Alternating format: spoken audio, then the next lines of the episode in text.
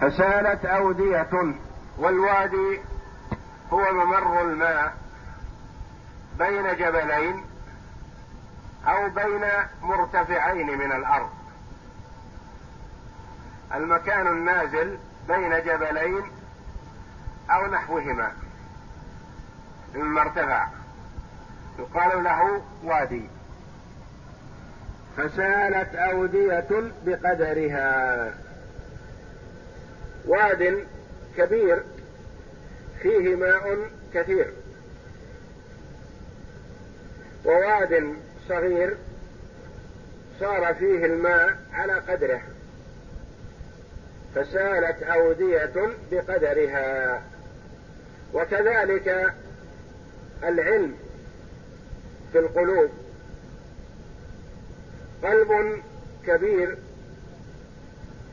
ويتحمل الشيء الكثير فيحصل على علم كثير. وقلب آخر أقل منه فيحصل على ما هو أقل. فشبه جل وعلا القلوب وأخذها من العلم بالأودية وأخذها من المطر. فسالت أودية بقدرها. سال فيها الماء على حسبها كبيرة أو صغيرة. فاحتمل السيل زبدا رابيا. احتمل السيل العود والدمنة وعلت فوق الماء مع هذا الزبد والغثاء الذي يحمله السيل فطفى هذا الشيء فوق الماء. هذا الزبد المكون من زبد وغثاء. مع الماء. هل هذا الزبد يستفاد منه في سقي أو انبات لا فائدة فيه. بل هو يعلو فوق الماء كأنه شيء فسرعان ما إذا وقف سيل الوادي ذهب واضمحل ويتعلق جنبتي الوادي فيبقى ولا فائدة فيه. فاحتمل السيل زبدا رابيا فمثل جل وعلا الحق بالمطر والسيل الذي تسيل به الأودية وشبه الباطل بهذا الغثاء الذي يكون فوق السيل ويعلو عليه لكنه سرعان ما يضمحل ولا فائدة فيه.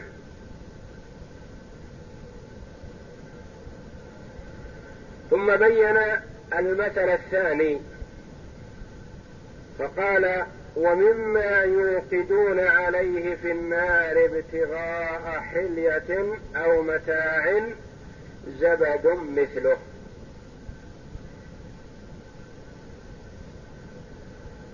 إذا أريد صناعة الذهب والفضة ليحول إلى حلي. ألا يلزم صهره في النار ليتبين ويظهر الذهب والفضة الخالصة فيعمل منها الحلي. ويخرج الوسخ والصدى وما يعلق على هذه المادة من مواد أخرى تظهر. ومما يوقدون عليه في النار ابتغاء حلية. هذا للذهب والفضة لأنه هو الذي يتحلى به.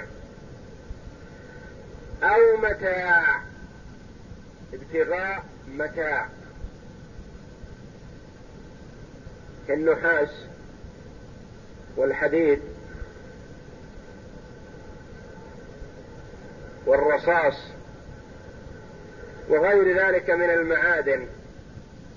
إذا أريد أن يعمل منه قدرا أو إناء أو كوب أو غير ذلك. يعرض على النار يصهر فيتميز الحديد الخالص أو النحاس الخالص أو الرصاص الخالص بهذا الصهر وأما المادة الغريبة على هذه المادة فإنها تتميز. وتخرج الصدى والتراب وما لا فائدة فيه. يتميز فيبعد. وكذلك الحق والباطل. الحق يبين ويظهر والباطل يظهر ويضمحل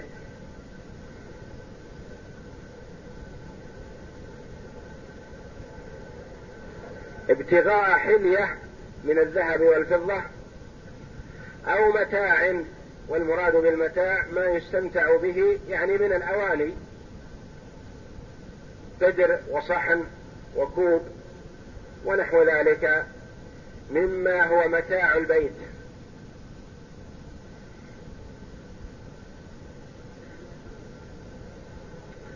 فما يخرج من هذا مما لا فائدة فيه زبد. كالتراب والصدى زبد مثله مثل الزبد الذي في الماء.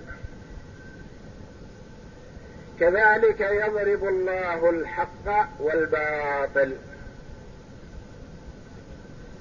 يبين جل وعلا الحق. ويعليه ويبين الباطل ويزيله. كذلك يضرب الله الحق والباطل فأما الزبد فيذهب جفاء. الزبد الذي يعلو على سطح الماء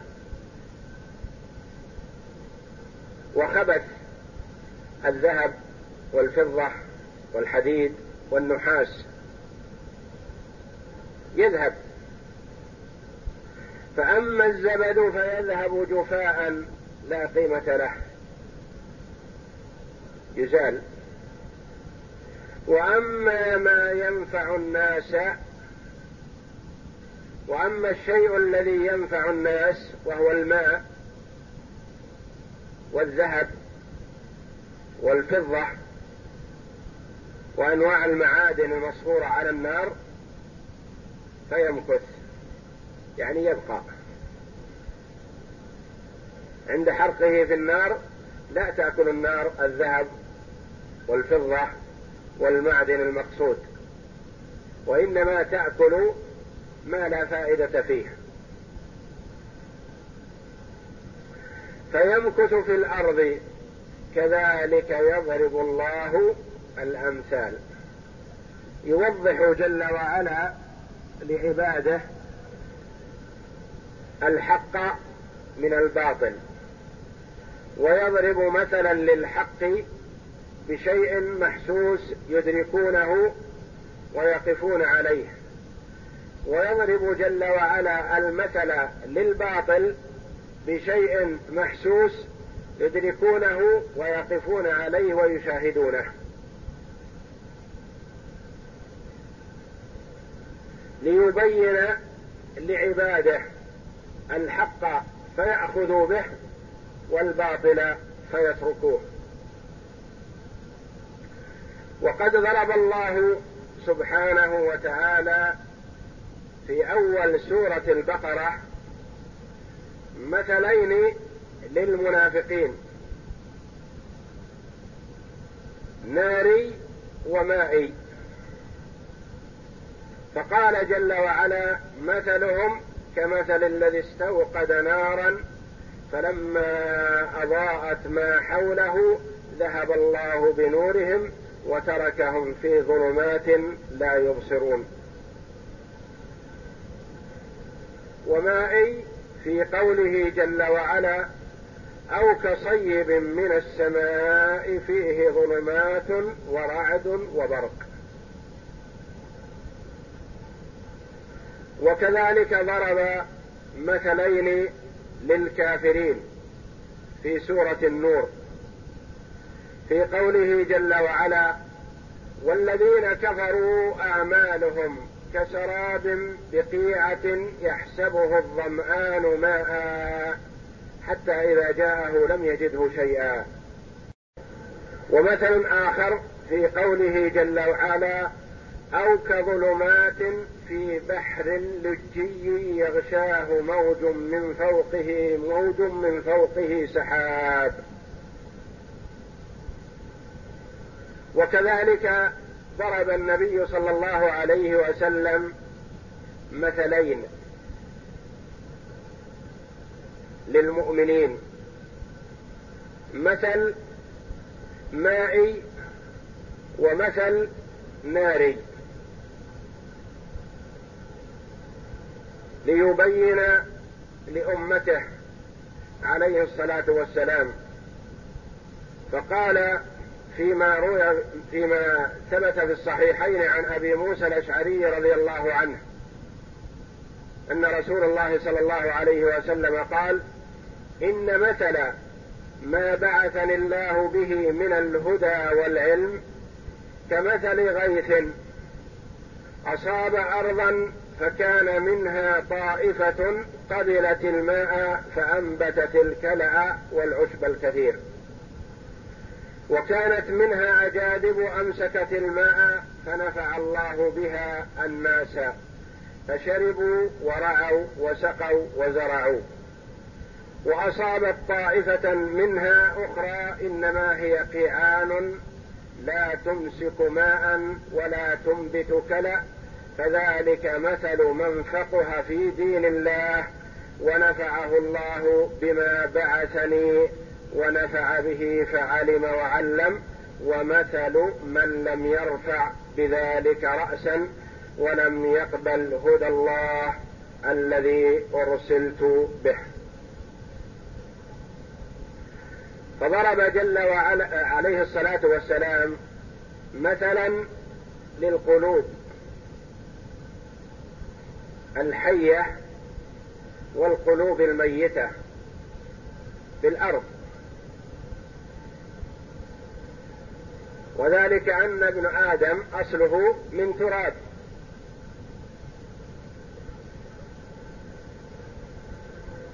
فالقلوب ثلاثة. قلب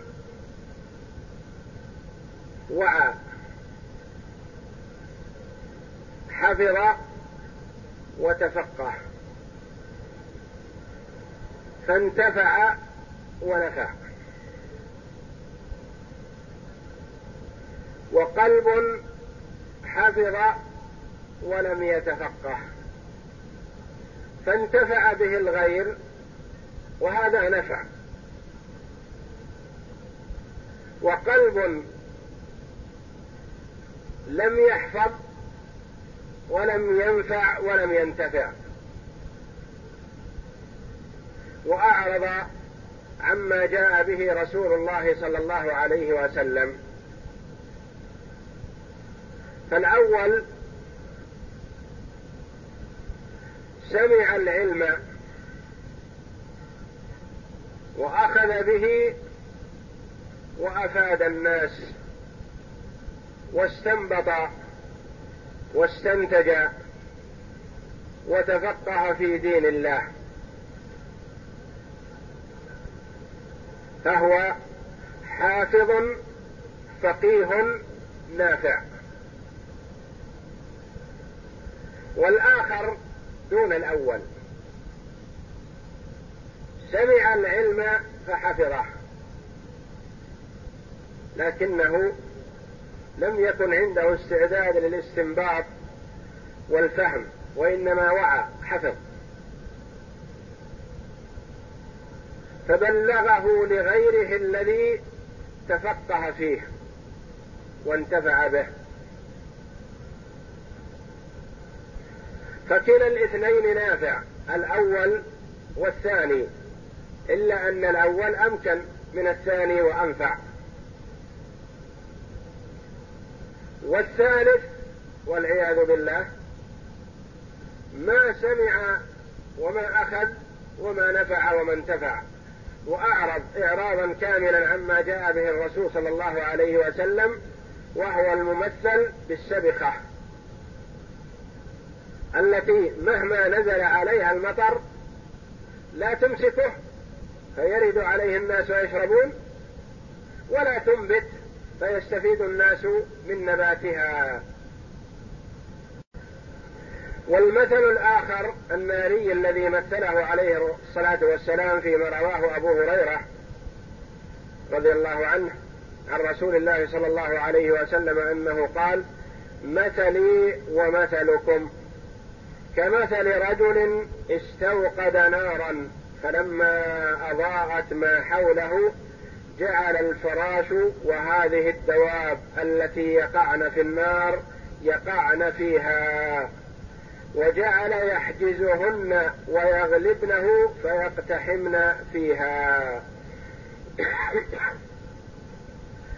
قال عليه الصلاة والسلام فذلكم مثلي ومثلكم أنا آخذ بحجزكم عن النار.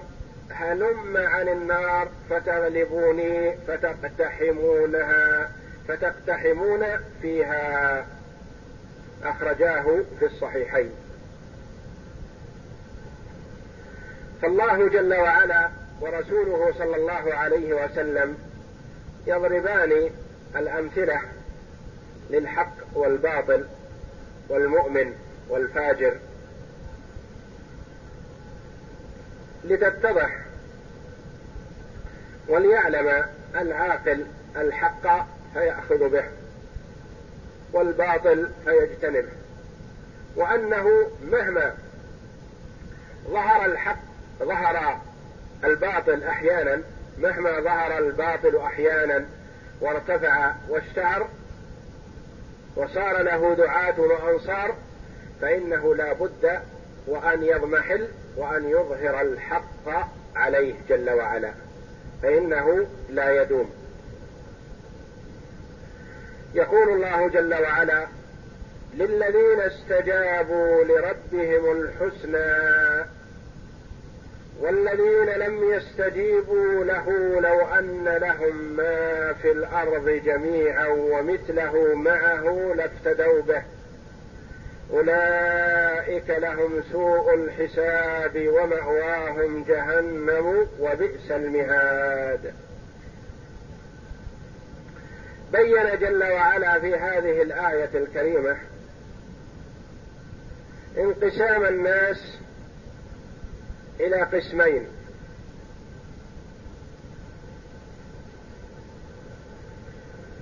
قسمان متميزان. في الدنيا وفي الآخرة. بين حالهم في الدنيا وبين مآلهم في الآخرة. فقال للذين استجابوا لربهم الحسنى للذين استجابوا لربهم الحسنى. الذين استجابوا لدعوة الله جل وعلا فآمنوا بالله وصدقوا رسوله صلى الله عليه وسلم في الدنيا لهم الحسنى الجنة في الدار الآخرة.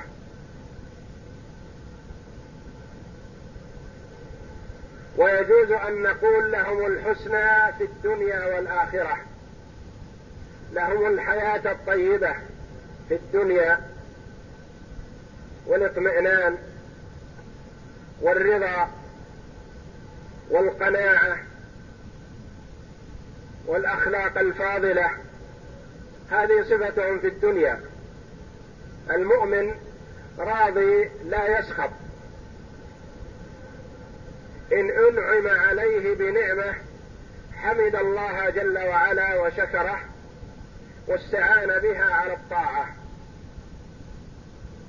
فنفعته.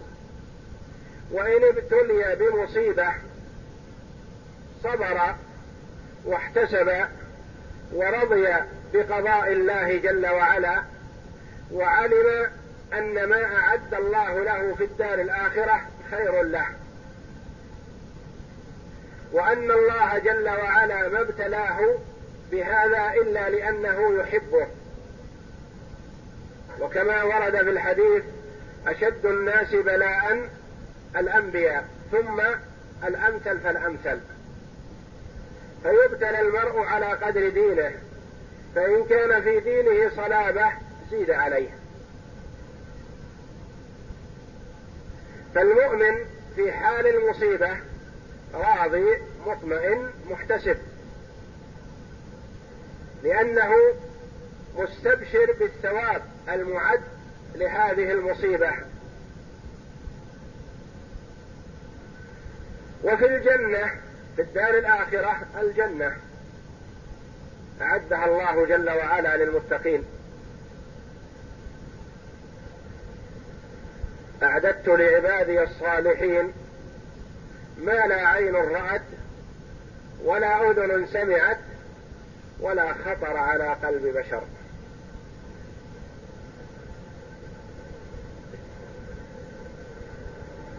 للذين استجابوا لربهم الحسنى. امتثلوا أمر الله جل وعلا فأطاعوه وامتثلوا أمر النبي صلى الله عليه وسلم فأطاعوه واتبعوه.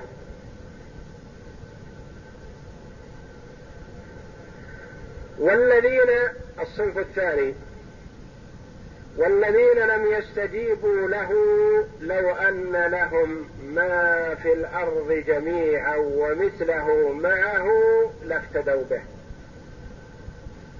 والذين لم يستجيبوا لله في الدنيا أخبر عنهم جل وعلا بثلاثة أخبار. الخبر الأول محاولتهم الخلاص مما هم فيه وما يلاقونه. لو أن الواحد منهم يملك الدنيا قاطبة ومثلها معها لجادت نفسه بها من أجل أن يتخلص يتخلص مما هو فيه من العذاب الأليم والعياذ بالله. وورد في الحديث أن الله جل وعلا يقول للواحد من أهل النار أرأيت لو أنك تملك الدنيا وما فيها وأضعافها أكنت تفتدي بها عما أنت فيه؟ فيقول نعم يا ربي. فيقول الله جل وعلا له قد أردت منك ما هو أهون من ذلك وأسهل.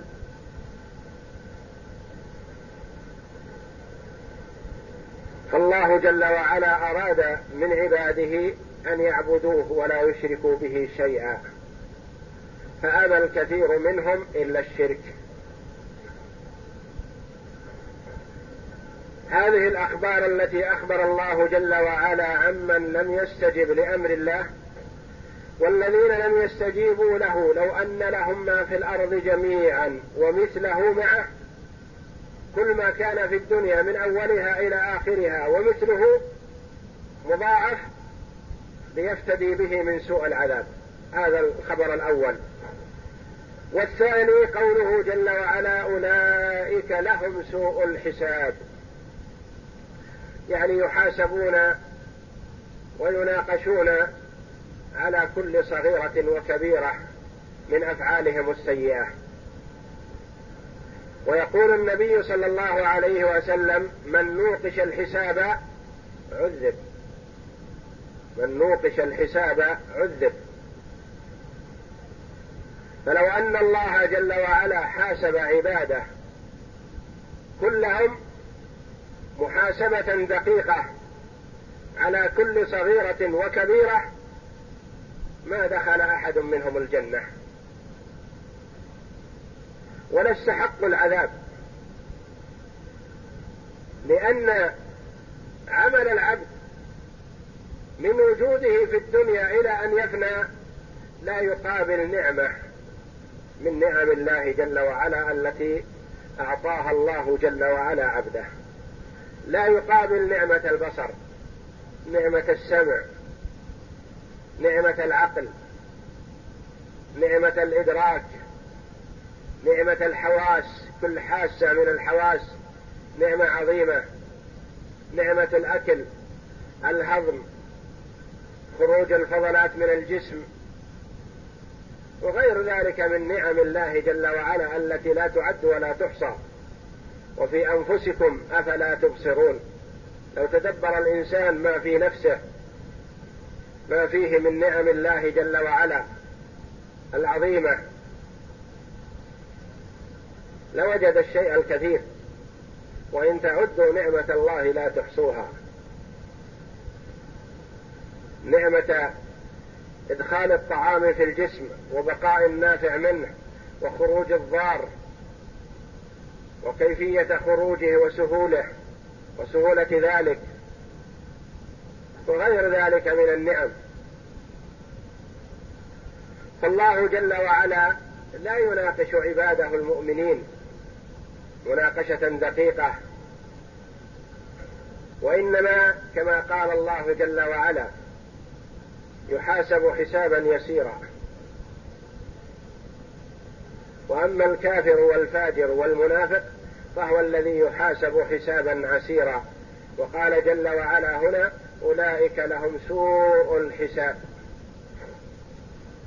لأنه لا يتجاوز عن سيئاتهم لا يتجاوز عن شيء من سيئاتهم بل يحاسب على كل فعلة. هؤلاء الذين ما استجابوا لله. أولئك لهم سوء الحساب. ثم بعد ذلك أين يكونون؟ ومأواهم جهنم وبئس المهاد هي. ومأواهم جهنم مآلهم ومستقرهم. بعد هذا الحساب العسير جهنم. وبئس المأوى مأوى الظالمين. يقول الله جل وعلا أفمن يعلم أن ما أنزل إليك من ربك الحق كمن هو أعمى إنما يتذكر أولو الألباب. استفهام من الله جل وعلا. أفمن يعلم أن ما أنزل إليك من ربك الحق؟ قيل هذه الآية نزلت في حمزة عم النبي صلى الله عليه وسلم ورضي عنه وفي أبي جهل لعنه الله. أفمن يعلم أن ما أنزل إليك من ربك الحق وهي وإن نزلت في حمزة فالعبرة كما قال العلماء بعموم اللفظ لا بخصوص السبب. فهي تعم كل مؤمن. أفمن يعلم عنده علم ويقين بأن الذي نزل عليك من ربك الذي هو القرآن حق وصدق لا مرية ولا شك فيه هل يستوي هذا هو ومن هو أعمى لا يبصر الحق فيأخذ به؟ بل هو في جهالة جهلا وضلالة عمياء. يسير على غير هدى يتخبط في الظلماء وقد مثل الله جل وعلا المؤمن بالبصير. والكافر بالأعمى الذي لا يبصر. فالبصير يتحاشى عن أن يقع في مهلكة والأعمى قد يقع فيها وهو لا يشعر. فالمؤمن ينظر بنور الله ويعبد الله على بصيرة يعلم ما أمر الله جل وعلا وما أمر به رسوله صلى الله عليه وسلم فيأخذ بذلك. وما نهى الله جل وعلا عنه أو نهى عنه رسوله صلى الله عليه وسلم عنه علمه فاجتنبه.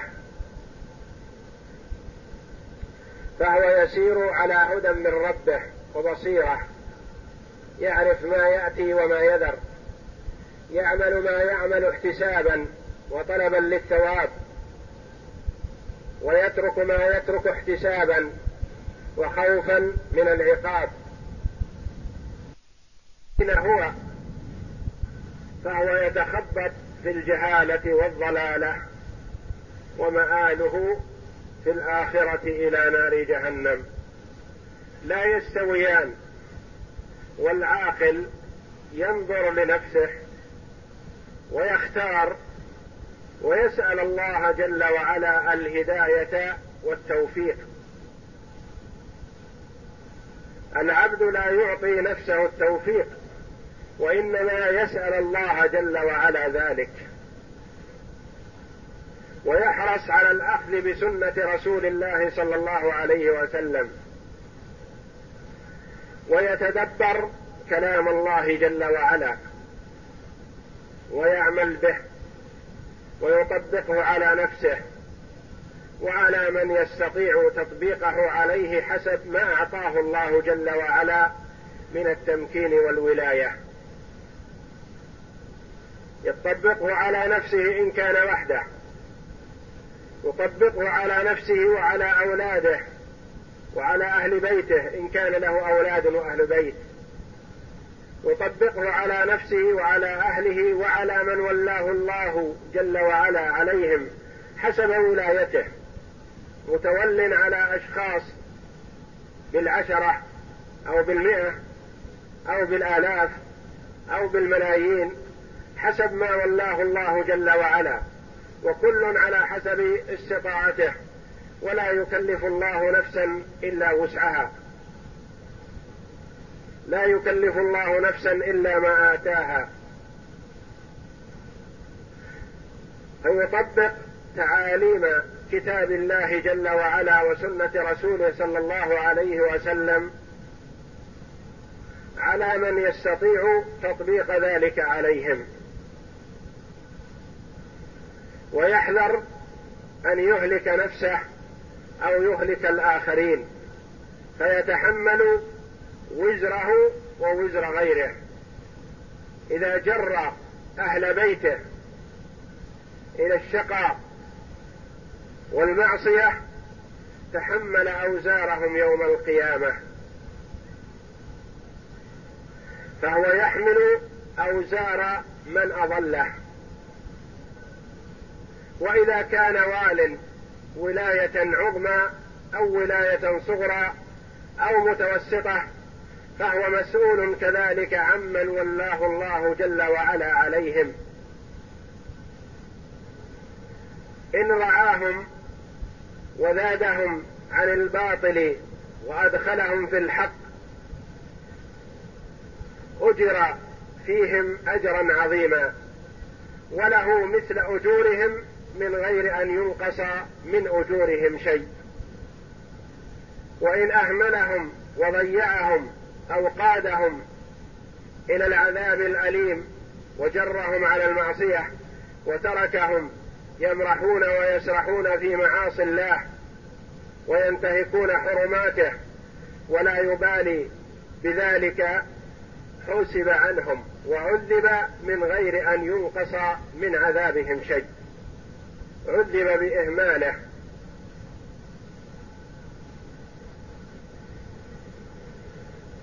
وقد ورد الفضل العظيم لمن حافظ على رعيته التي استرعاه الله إياها.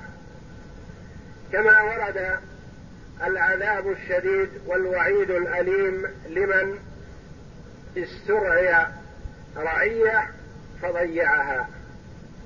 والرعية تطلق على أهل البيت وعلى الرعية عامة على الأمة وعلى جزء كبير من الأمة حسب الولاية. وقد قال عليه الصلاة والسلام كلكم راع وكلكم مسؤول عن رعيته. فالإمام راع ومسؤول عن رعيته. والرجل راع في أهل بيته ومسؤول عن رعيته. والمرأة راعية في بيت زوجها ومسؤولة عن رعيتها.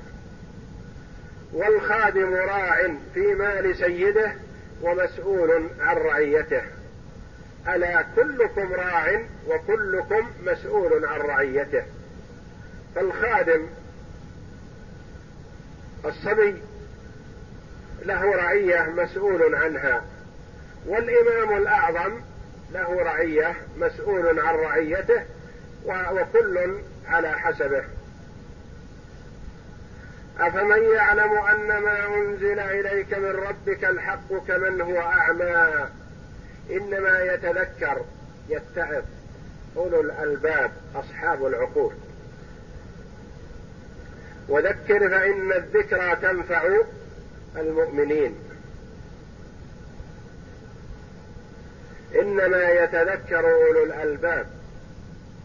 المتعظون الذين أعملوا عقولهم وإدراكهم فيما يقرؤون من كتاب الله جل وعلا ومن سنة رسوله صلى الله عليه وسلم فيتدبرونها يتعظون ويستفيدون. والذكرى تنفع المؤمن. وأما الفاجر والشقي فلا يسمع وإن سمع بأذنيه فلا يعي ما يسمع ولا يدخل ما يسمع إلى قلبه. والموعظة يستفيد منها صاحب القلب الحي. وقد كان النبي صلى الله عليه وسلم يتخلل أصحابه بالموعظة لإحياء قلوبهم. وتذكيرها وكذا صحابته الكرام رضي الله عنهم يتخللون أصحابهم بالموعظة ليذكروهم. وقد قال أحد الصحابة عند النبي صلى الله عليه وسلم يا رسول الله نكون عندك فتذكرنا الجنة والنار فكأنها رأي عين فتلين قلوبنا فإذا ذهبنا نسينا وضيعنا إذا عافسنا الضيعة والأولاد ضيع نسينا كثيرا فقال النبي صلى الله عليه وسلم إنكم لو تدومون على ما أنتم عليه عندي لصافحتكم الملائكة ولكن ساعة وساعة. فالمؤمن لا يغفل عن أمر الله جل وعلا.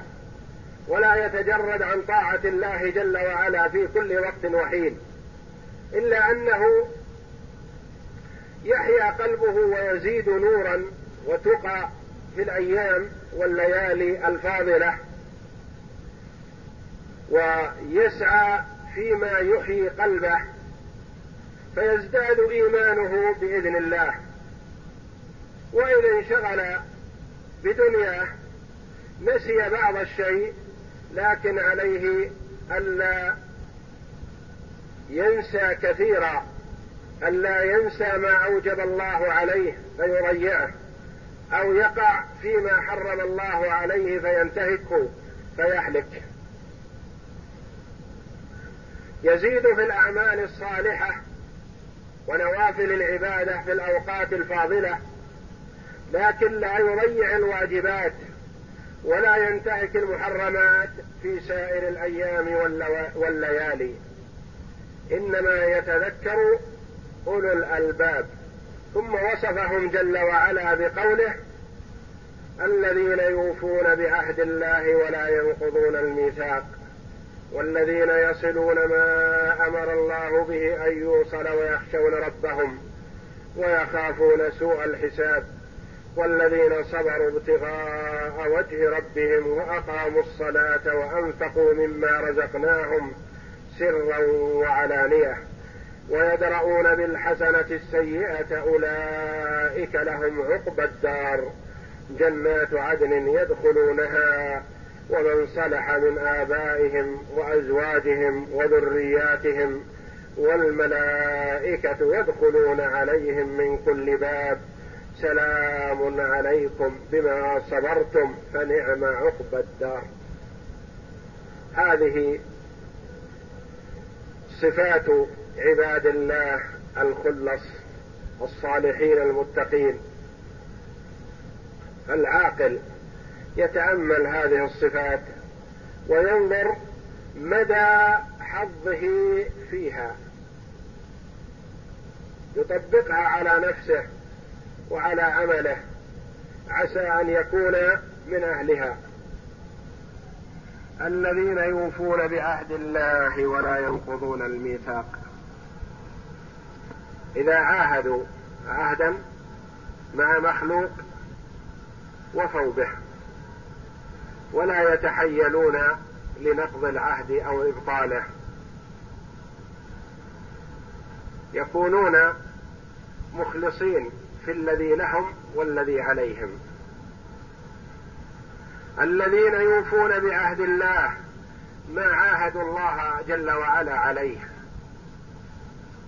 مما كلفهم الله جل وعلا به من الطاعات. عاهد الله على المحافظة على الصلوات الخمس على أداء الزكاة على صيام رمضان على بر الوالدين على صلة الأرحام. على القيام بالتكاليف الشرعية فهي عهد بينك وبين الله. تعاهدت مع ربك على القيام بها. هل وفيت بها حقا؟ فاحمد الله واشكره. واسأله الثبات والزيادة من فضله. هل أنت مقصر ومتساهل في بعض الشيء؟ فاستدرك ما دمت في دار المهلة وفي دار العمل. الله جل وعلا يذكر صفات عباده الصالحين ترغيبا في سلوكها والأخذ بها. الذين يوفون بعهد الله العهد ما اعتمد الله جل وعلا على عباده من جميع التكاليف الشرعية سواء كانت فيما بينهم وبينه كالصلاة مثلا أو فيما بينهم وبينه وللعباد فيها حق كالزكاة. أو كانت فيما بينهم وبين العباد من معاملات بيع وشراء وأجار وسائر العقود فيما بينك وبين عباد الله. فالمؤمن يفي بالذي له والذي عليه. وكان سلفنا الصالح رضوان الله عليهم يدعون إلى الله جل وعلا وإلى عبادته بأفعالهم قبل أن ينطقوا بكلمة. دخل الكثير من الكفار في دين الله جل وعلا بمعاملتهم لبعض أفراد المسلمين الذين سافروا إلى بلادهم. فوجدوا عند المسلمين الصدق والأمانة والوفاء والإخلاص وتجنب الغش والكذب والخيانة والخداع فأعجبوا بأخلاقهم فاعتنقوا دينهم. بعضهم لم يدعو إلى الله بكلمة بلسانه. وإنما دعا بأفعاله الحسنة. فالمؤمن يتميز عن غيره بالأفعال الطيبة بالتخلق بالأخلاق الكريمة لأن المؤمن قدوته في أخلاقه الرسول صلى الله عليه وسلم. والرسول صلى الله عليه وسلم تخلق وتأدب بآداب ربه فكان خلقه القرآن. وخلق الرسول صلى الله عليه وسلم بيننا ولله الحمد غضا طريا كما أنزل على محمد صلى الله عليه وسلم وهو القرآن. فلا يقول العبد؟ خلق الرسول ذهب معه وأدركه الصحابة ونحن فاتنا. بين أيدينا خلقه صلى الله عليه وسلم فهو كتاب ربنا وسنته صلى الله عليه وسلم. الذين يوفون بعهد الله ولا ينقضون الميثاق والذين يصلون ما أمر الله به أن يوصل. يصلون ما أمر الله به أن يوصل. أمر الله جل وعلا بصلة الرحم وبر الوالدين. فهم يحرصون على ذلك. يبرون آباءهم وأمهاتهم ويصلون رحمهم بما استطاعوا وكل على حسب حاله. بعض الأقارب يريد منك العطاء لأنه فقير وفي حاجة إلى مساعدتك. وبعضهم لا يريد منك العطاء وإنما يريد منك الزيارة يكفيه. ومنهم, ومنهم من يريد منك الشفاعة تشفع له في أمر من الأمور. ومنهم من يريد منك الإعانة على أمر من الأمور. ومنهم من يكفيه منك الاتصال تلفونيا بالسلام والسؤال عن حاله وعن أولاده. يعتبر هذا بر وصلة إذا اتصلت به. وهكذا كل على حسب حاله. ولا تقل يا أخي أقاربي قطعوني فأنا أقطعهم. ما يريدون صلتي فهم قطعوني حتى لو قطعوك.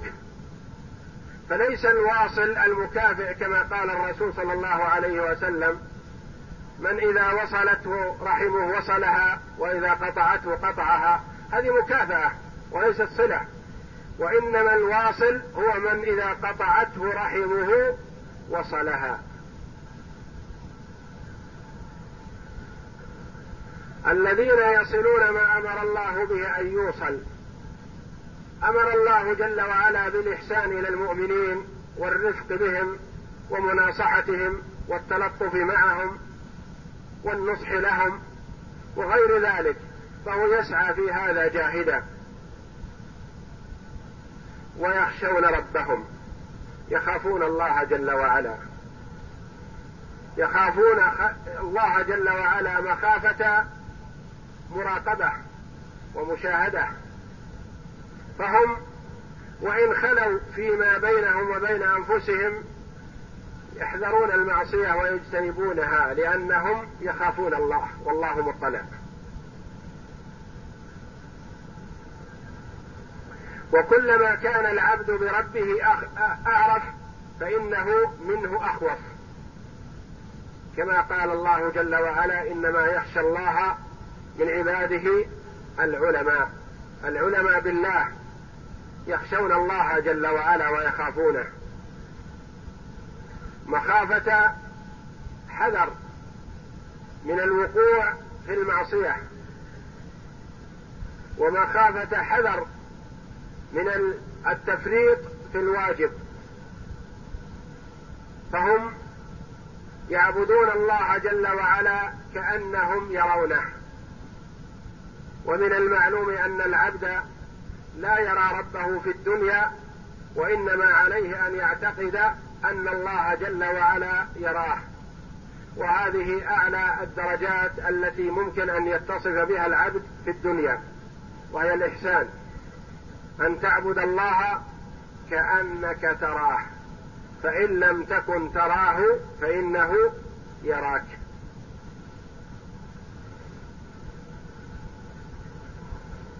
يخشون الله جل وعلا مع طاعتهم له وقيامهم بما أوجب الله عليهم. والذين يؤتون ما آتوا وقلوبهم وجلة. أنهم إلى ربهم راجعون. سئلت عائشة رضي الله عنها عن هذه الآية فقيل لهم أهم الذين يقعون في المعصية وهم يخافون العقوبة؟ يخافون الله؟ قالت لا. هم الذين يأتون بالطاعات ويخافون ألا تقبل منهم. يجتهدون في الطاعات وهم على حذر خوفا من أن ترد عليهم. ويخشون ربهم ويخافون سوء الحساب. من تذكر المحاسبة في الدار الآخرة وجعلها نصب عينيه خاف فابتعد عن المعصية.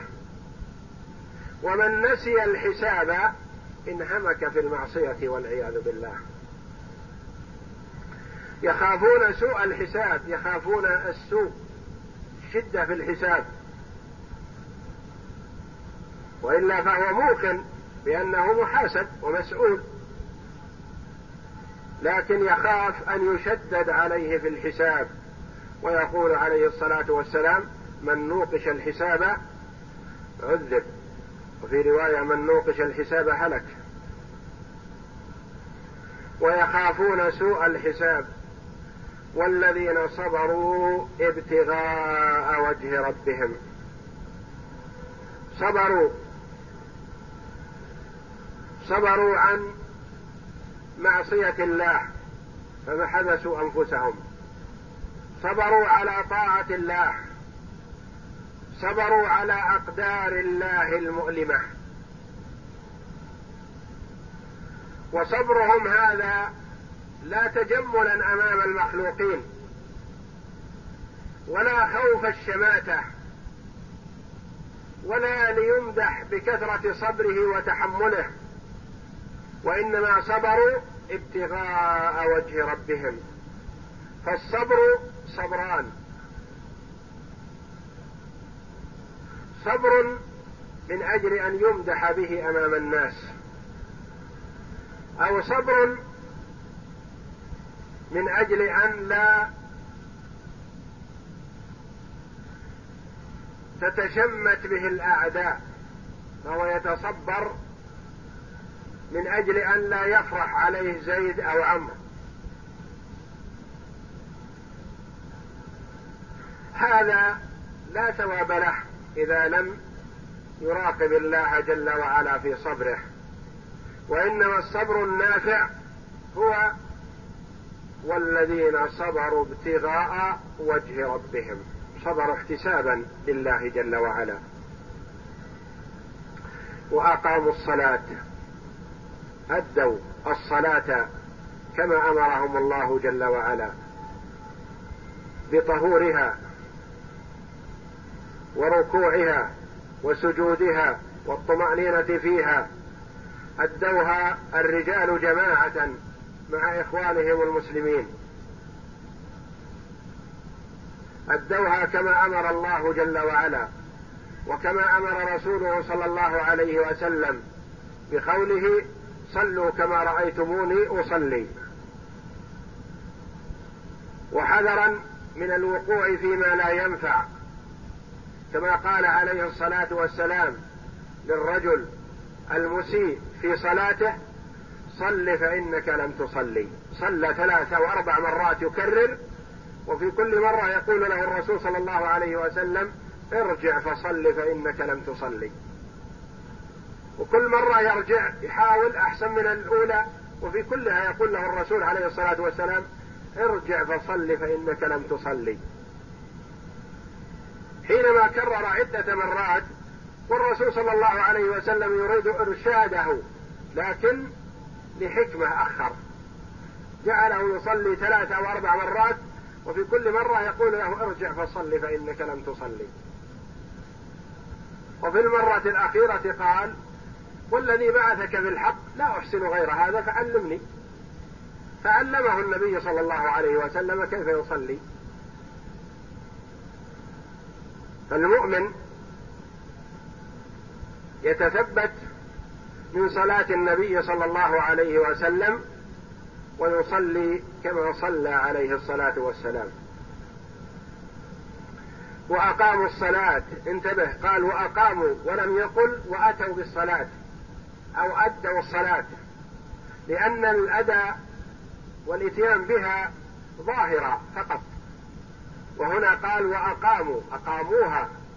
يعني جعلوها قائمة كاملة مستكملة لكل ما يجب. وأقاموا الصلاة وأنفقوا مما رزقناهم سرا وعلانية. أنفقوا من تبعيضية. لم يطلب منا جل وعلا ما أعطانا كله وإنما طلب منا الشيء اليسير وبين أن ما بيدك أيها العبد منه جل وعلا ليس لك. وأنفقوا مما رزقناهم. ما أخذته بحولك وقوتك. فكثير ممن هو أرجح منك عقلا وأقوى بدنا وأشد تحيلا وما أعطي مثل ما أعطيت بل دون مما أعطيت بكثير. أليس ما أعطيت بإدراكك وعملك وحسن تصرفك فقط بل هذا كله سبب والمعطي هو الله جل وعلا. وأنفقوا مما رزقناهم سرا وعلانية. أحيانا تكون صدقة السر أفضل. وأحيانا تكون صدقة العلانية أفضل. فالمؤمن يتلمس هذا وهذا.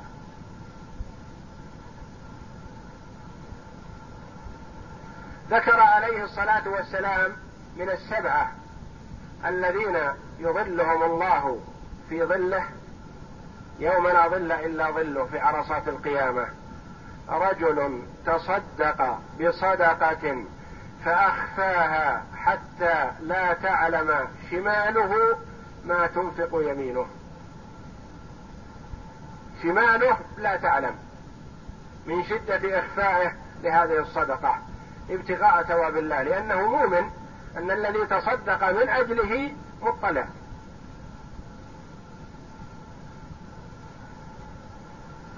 وحينما أمر النبي صلى الله عليه وسلم ورغب في الصدقة تسارع الصحابة رضي الله عنهم وجاءوا بصدقاتهم بين يدي الرسول صلى الله عليه وسلم وبمشهد من الناس. وفرح عليه الصلاة والسلام بأول صدقة دفعت وقال الدال على الخير كفاعله. من سن سنة حسنة فله أجرها وأجر من عمل بها إلى يوم القيامة من غير أن ينقص من أجورهم شيء. أحيانا تكون صدقة العلانية أفضل. إذا كان المجال مجال ترغيب في البذل والعطاء. فأنت تعطي الشيء الكثير من أجل أن يقتدى بك في هذا.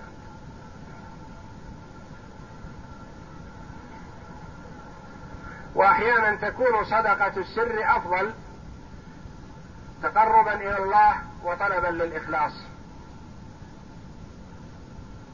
وقال بعض العلماء يحسن أن تكون صدقة التطوع سرا خوفا من الرياء.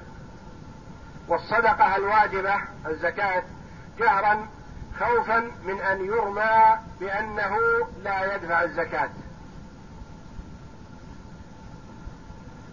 والمؤمن يسلك هذا وهذا ويسر أحيانا ويظهر أحيانا ليقتدى به.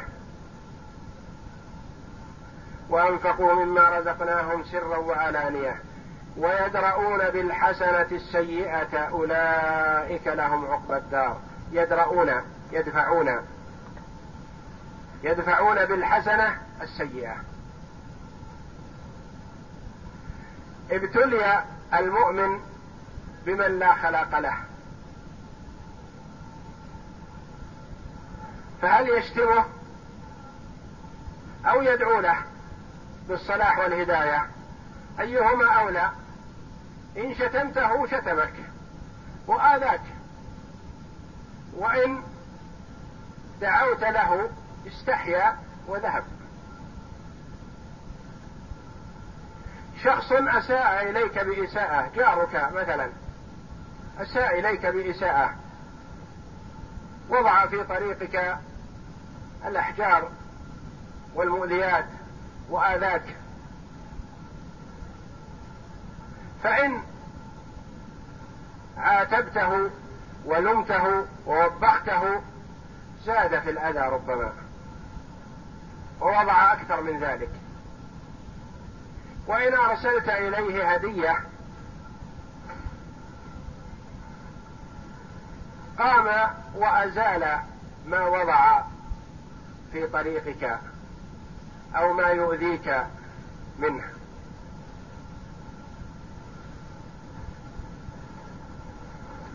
شخص آذاك بأي نوع من أنواع الأذية؟ ضربك.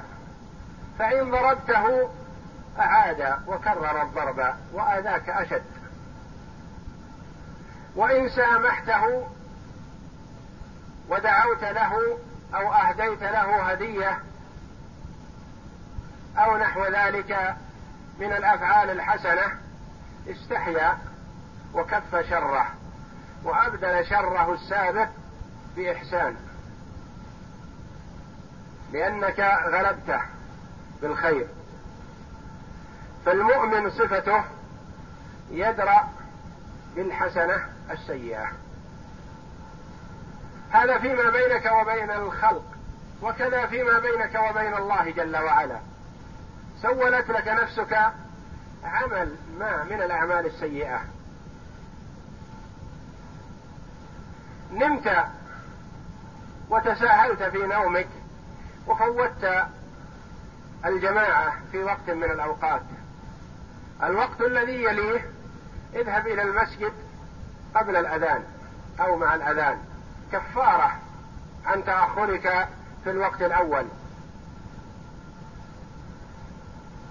دخل عليك ريال من حرام. لا تعلم صاحبه ولا لو علمت صاحبه يجب عليك أن ترده عليه. لكن لا تعلم صاحبه. تصدق بريالين. لعلها تمحو السيئة السابقة. وهكذا قصرت في واجب من الواجبات التي افترض الله عليك. استدرك. اعمل حسنة في مقابلة السيئة التي أتيت بها